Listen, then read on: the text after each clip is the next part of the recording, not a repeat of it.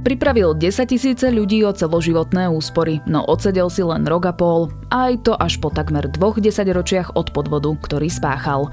Prečo Jozef Majský vyviazol s takým nízkym trestom a čo je s ním teraz? Je pondelok 7. novembra, meniny má René, bude prevažne oblačno, v nižších polohách miestami hmla, 10 až 15 stupňov. Počúvate Dobré ráno, denný podcast denníka ZME s Janou Maťkovou. A máme pre vás jednu podcastovú novinku. V denníku ZME sme pre vás pripravili minisér sériu s názvom My sa vám ozveme, podcast o znevýhodnených ľuďoch na trhu práce. Viac už o ňom povie jeho autorka Ľubica Melcerová. Zarábať potrebujeme všetci, no niektorí z nás majú cestu k zamestnaniu veľmi ťažkú. Na trhu práce majú zdravotné alebo sociálne znevýhodnenie, často úplne zbytočne. Spôsobujú ho naše predsudky a nevedomosť. Volám sa Ľubica Melcerová a chcem, aby sa to zmenilo. Aj preto som pre vás pripravila podcastovú minisériu My sa vám ozveme. Rozprávam sa v nej s ľuďmi, ktorí to zažívajú na vlastnej koži, aj s odborníkmi a odborníčkami, ktorí vysvetlia, ako ľahko by to mohlo fungovať, keby sme chceli.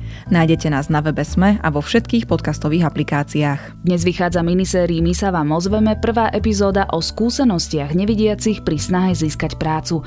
Nájdete ju vo všetkých podcastových apkách, ako aj na sme.sk.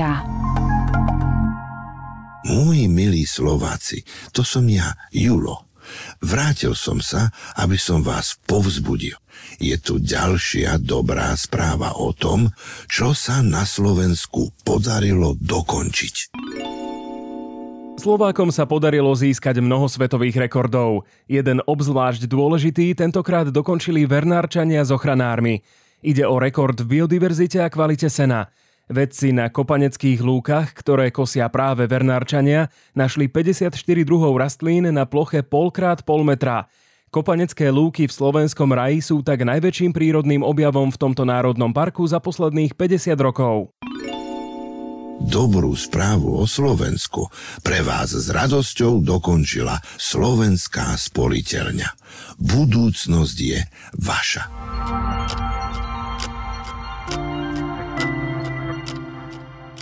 Najprv sa pozrieme na krátky prehľad správ. Zo Slovenska putujú do Ruska komponenty, ktoré sa dajú použiť na výrobu zbraní. Ide o ložiská, stroje na výrobu časti pneumatík a aj celé motory, informoval denník N. Finančná správa sa obhajuje, že ak sa tovar alebo osoba nenachádza na sankčnom zozname Európskej únie, colníci nemajú možnosť zasiahnuť do zahraničných obchodných operácií. Majetkové priznania Igora Matoviča má preveriť parlamentný výbor pre nezlučiteľnosť funkcií. Podnet podal Matúš Šutaj Eštok z hlasu, ktorý upozornil, že majetkové priznania za uplynulé tri roky nie sú úplné. Juraj Šelika dal podnet generálnej prokuratúre, aby sa opätovne zaoberala únosom občana Vietnamu pomocou slovenských úradov a vládneho špeciálu. V Nemecku už padol v kauze rozsudok. Obžaloba hovorí, že trasa únosu, ktorá sa začínala v Berlínskom parku, sa končila až pri vládnom hoteli Bôrik v Bratislave. Donald Trump naznačil, že by sa mohol opätovne uchádzať o post šéfa Bieleho domu. Na mítingu v štáte Iowa povedal, že v roku 2024 bude veľmi pravdepodobne znova kandidovať. Trump zopakoval svoje nepodložené tvrdenie, že v roku 2020 prehral v prezidentských voľbách s Bidenom v dôsledku rozsiahlých podvodov. Britským lekárom sa podarilo vyliečiť muža, ktorý bol 411 dní pozitívny na ochorenie COVID-19.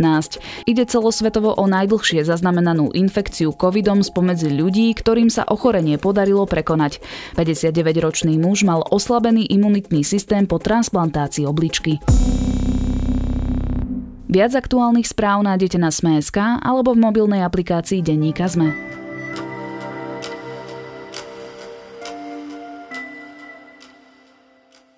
Krátko potom, ako Jozefa Majského policia obvinila z podvodu v nebankovkách BMG Invest a Horizont Slovakia, sa Majský snažil utiecť cez hranice.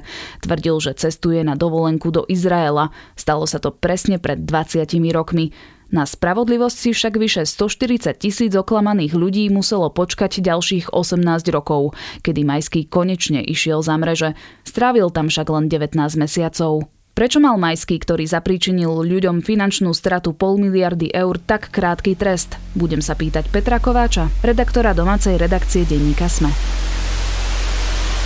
Na včerajší spôsob predvedenia Vladimíra Mečiara na výsluch dnes reagovali priaznivci opozície protestným. To my ste už všetci viete, že naši hokejisti na majstrovstvách sveta v Petrohrade dosiahli svoj historický úspech. Je možné, že fontánu pre Zuzanu číslo 3 ste mnohí videli v kinách. Ak nie... Poznáme najmenej 5 dôvodov, prečo ľudia investujú v BMG Invest.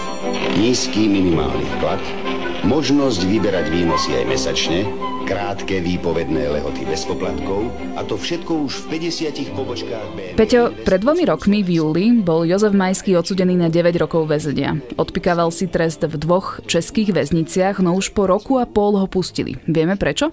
Práve to sme sa snažili zistiť. Môžem povedať, že napokon tie informácie o prepustení Majského na slobodu sa dostali aj na Slovensko dosť neskoro. Jeho napriek tomu, že prepustili už v februári tohto roka, tak prvá si až RTVS v máji tohto roka všimla, že on už je na slobode. Jozef Majský, odsudený za podvody, už nie je v českom väzení. Podľa nášho zdroja včera popoludní ho videli, ako vystupuje z auta pred sídlom Sipox v lukratívnej časti Bratislavy. Naozaj uniklo to úplne tej pozornosti médií.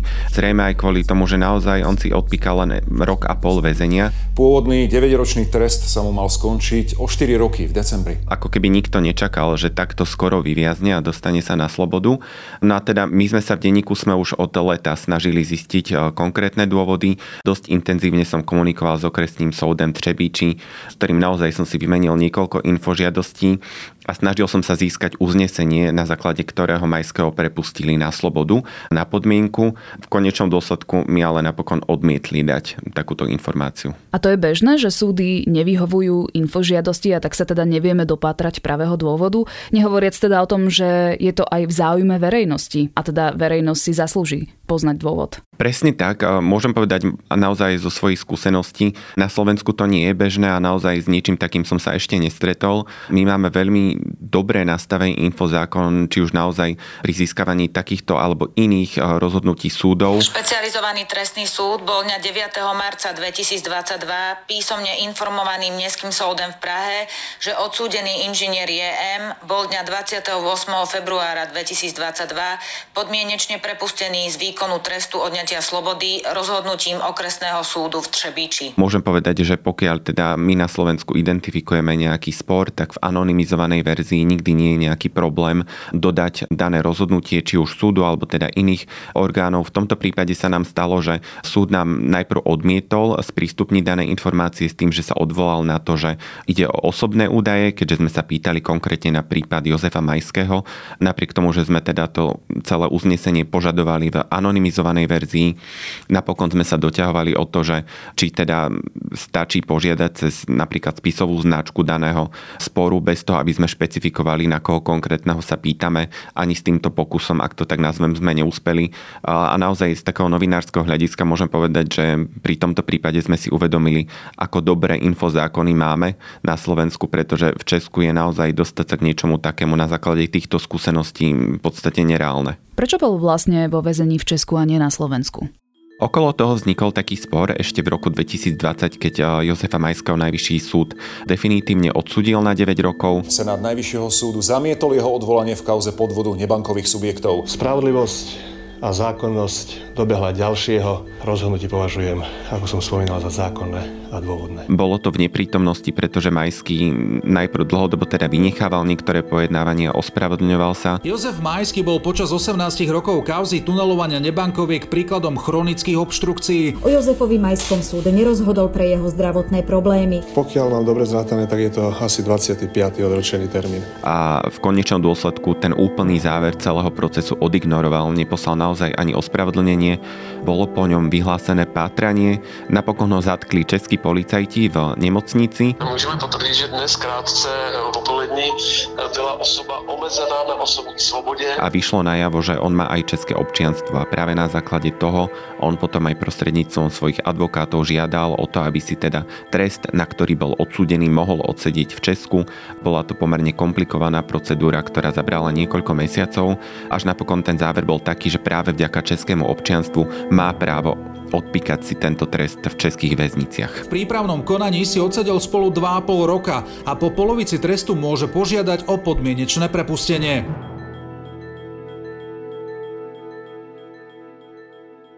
Hovoríš, že ho zadržali v českej nemocnici. Neprepustili ho práve kvôli zdravotným problémom? My sa viac menej ale domnievame, aké sú celé tie dôvody prepustenia na slobodu. Zrejme tam bude jednak iné nastavenie zákonov hrať rolu, pretože kým na Slovensku je nutné pred podmienečným prepustením na slobodu odpíkať si dve tretiny trestu, v Česku je to o niečo iné, tam teda sú tie dôvody rôzne, ale v zásade v tomto prípade platí, že stačilo, aby si Jozef Majský odpíkal tretinu trestu, čiže nejaké nejaké 3 roky. Ak teda poščítavali tú starú väzbu, teoreticky sa to tam mohlo naplniť táto požiadavka. Zároveň aj z toho, čo teda som mal možnosť rozprávať sa s Jozefom Majským, zrejme nejakú rolu zavážil aj zlý zdravotný stav, pretože ako vieme, Jozef Majský je dlhodobo vážne chorý, má jednak rakovinu, ale aj ťažkú cukrovku, na čo on poukazoval už pred vynesením toho právoplatného rozhodnutia Najvyššieho súdu. To práve by ma zaujímalo, a možno nie len mňa, pán Majský, Povedzte aj výraz, ktorému subjektu ste tak uh, viac naklonení. Nemusíte hneď povedať, či ho financujete, len tak akože... Čo? Ja si myslím, že som podnikateľ a... To si len myslíte, som... Áno, myslím si a vždy je dobré mať viacej priateľov. Čiže aj viacej strán, myslím, je dobré, keď si človek nejak spriateli, skôr no. s nepriateli. Nepriateľmi sa to ťažko potom Aj pritiahne, aj drží. No, ja. Jozef Majský mal veľký vplyv aj v politike. Jeho manželka Diana Dubovská bola poslankyňou HZDS, finančne prispieval takmer všetkým vtedajším politickým stranám, či už to bolo HZDS alebo SDL. Stýkal sa s politickou smotánkou.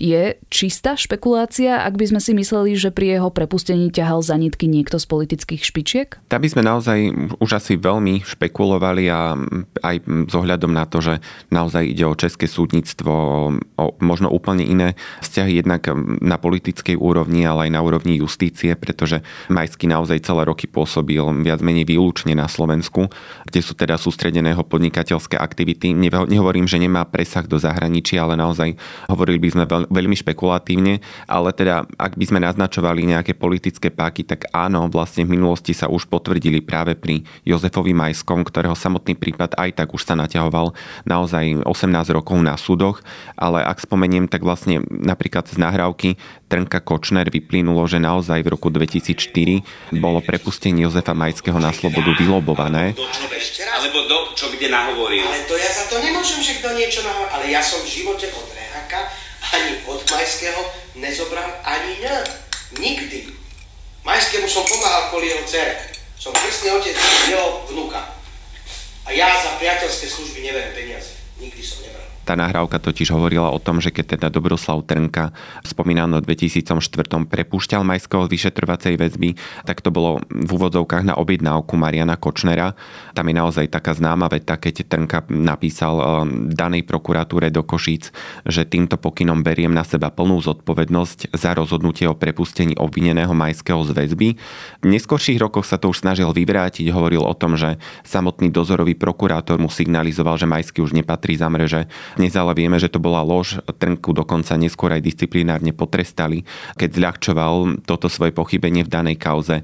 Čiže naozaj tam tá ochrana možnosť úrovni generálneho prokurátora alebo vplyvných podnikateľov či politikov určite bola v tejto kauze. Je to naozaj stará kauza. Pripomeňme si, o čo pri nebankovkách BMG Invest a Horizont Slovakia išlo. A najväčší dôvod? Výhodné výnosy. Pretože u nás peniaze naozaj pracujú a prinášajú zisk. BNP Invest zisk. Len naše peniaze nech nám vrátia naspäť. Nič neprosíme, len naše peniaze, čo nám okradli. Oni kúpili auto, všetko. A oni dobre vedeli, čo tu bola tá pani. A vedeli, že skrachuje. A decembri už ušli a ešte stále brali peniaze. Kde to dali? Ťažko sme robili, viete. 40 rokov. Na ten peniaze sme robili. A pýtame naspäť. Nie jej peniaze, ale naše peniaze. V Piešťanoch sa pred pobočkou BMG Investu jeden z oklamaných klientov, ktorý prišiel o všetky peniaze, dokonca polial horlavinou a zapálil. To boli veľmi ťažko zarobené peniaze, ale a zavádzajú so reklamou nás oklamali. Budete ešte niekedy veriť, či už nebankovým subjektom alebo komerčnej banke? V žiadnej banke v živote už nikdy. Ja už jednu korunu korunu nedá a voliť vôbec nepôjdeme. Nikto. Ako sme v podstate už naznačili, tá kauza sa vliekla takmer 20 rokov. Tie úplné počiatky siahajú ešte do roku 2002, keď veľmi nečakane prakticky zo dňa na deň ostali zatvorené pobočky BMG Invest a Horizont Slovakia. V tom čase to boli obrovské nebankové subjekty, kde mali úspory tisíce ľudí, približne 140 tisíc a naozaj tie výšky vkladov týchto ľudí dosahovali milióny. Na ten čas to boli obrovské peniaze, ľuďom nasľubovali niekedy až 48% úroky, čiže naozaj tento prípad zasiahol mnohé, mnohé rodiny. Dokonca sme sa pozerali na to, že len za prvý rok po zatvorení týchto nebankoviek si siahlo na život 10 ľudí a to práve z dôvodu zatvorených e, nebankoviek a z toho, že prišli o svoje celoživotné úspory. No a teda hovoríme o tom, že neskôr už vyšetrovanie ukázalo, že majiteľi alebo teda ľudia v pozadí týchto spoločností predtým vytunelovali tieto podniky, čo priamo viedlo k ich krachu. No a neskôr vlastne bola vyčísľovaná škoda a naozaj videli sme v ďalších mesiacoch, že sa spustilo stíhanie a v konečnom dôsledku po tých dlhých rokoch aj odsúdenie tých hlavných páchateľov.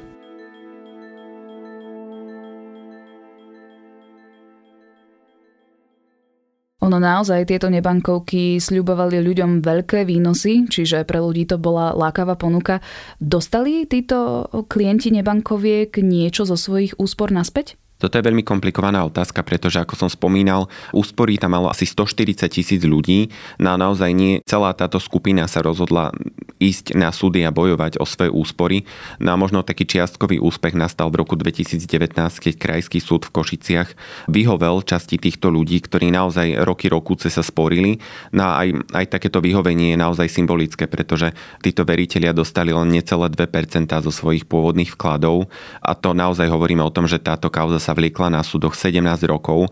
Na v konečnom dôsledku teda spomínaný krajský súd v Košiciach rozhodol o tom, že teda v rámci speňažovania majetku týchto dvoch nebankových subjektov sa podarilo získať tým ľuďom len 10,3 milióna eur, čo naozaj prerátané na ten počet ľudí, ktorí sa súdili, tak išlo o zanedbateľnú sumu. Ty si už spomínal, že sa táto kauza ťahá extrémne dlho. Prečo trvalo až 18 rokov, kým sme si vypočuli definitívny verdikt v majského prípade?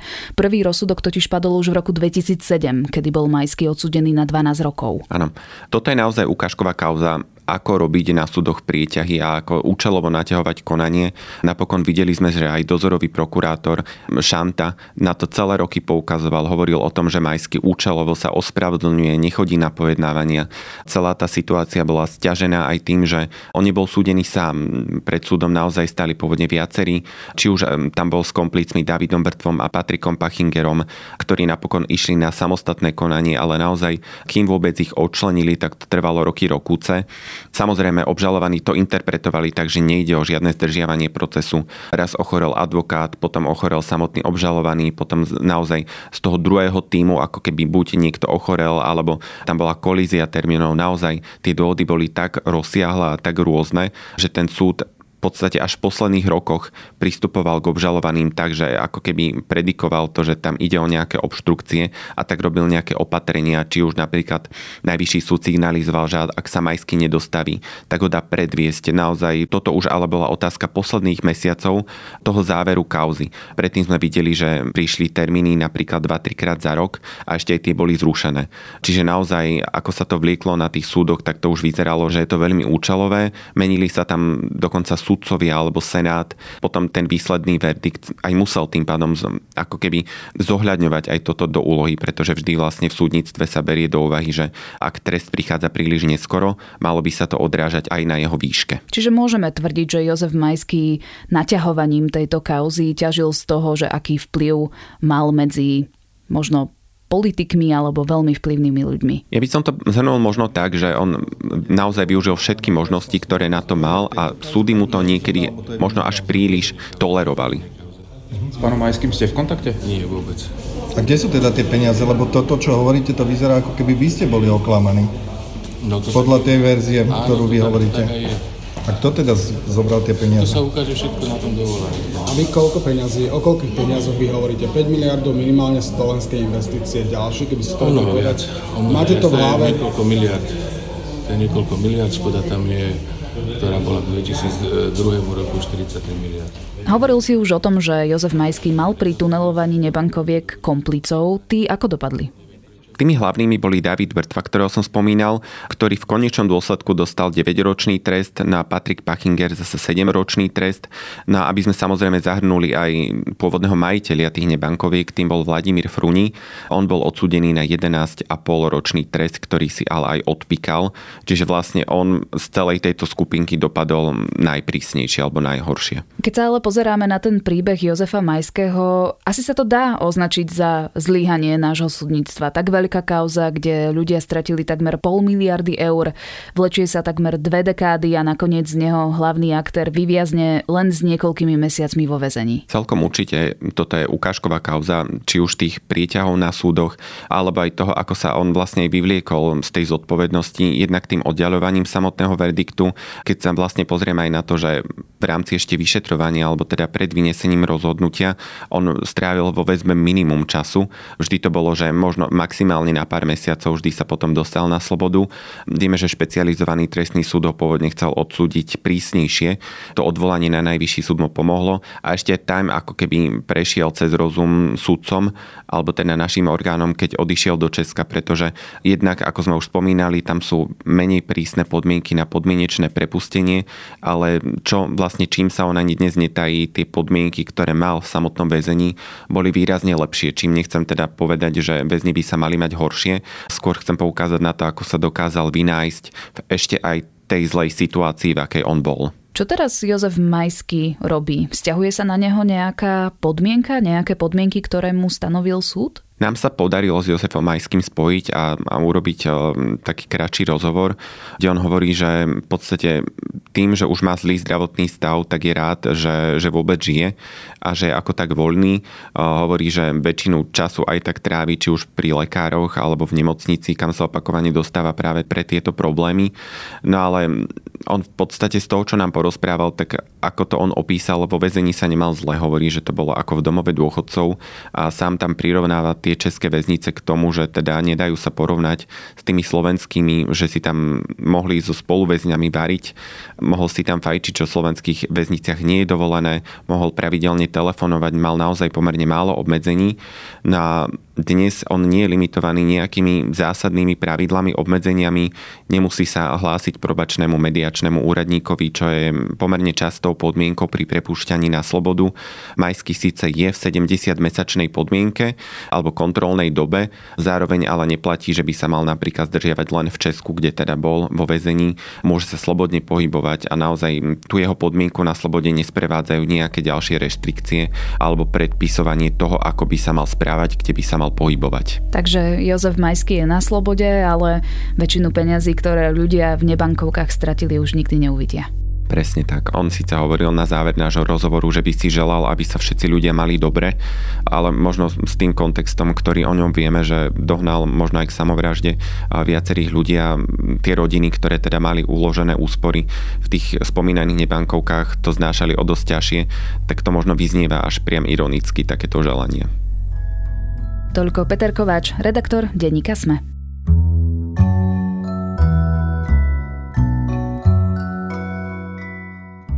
The Good Fight alebo Dobrý boj je seriál na dlhé zimné večery. Ocitnite sa v právnickej firme, ktorá rieši prípady týkajúce sa aktuálnych spoločenských tém v USA a majú samozrejme presah aj k nám. Nájdete tam procesy týkajúce sa policajnej brutality, rasizmu, šírenia dezinformácií či hnutia mýtu.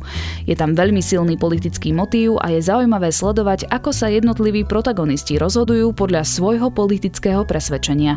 Seriál nájdete na HBO Max, má už 6 sérií sérií, takže naozaj máte čo pozerať na dlhú dobu.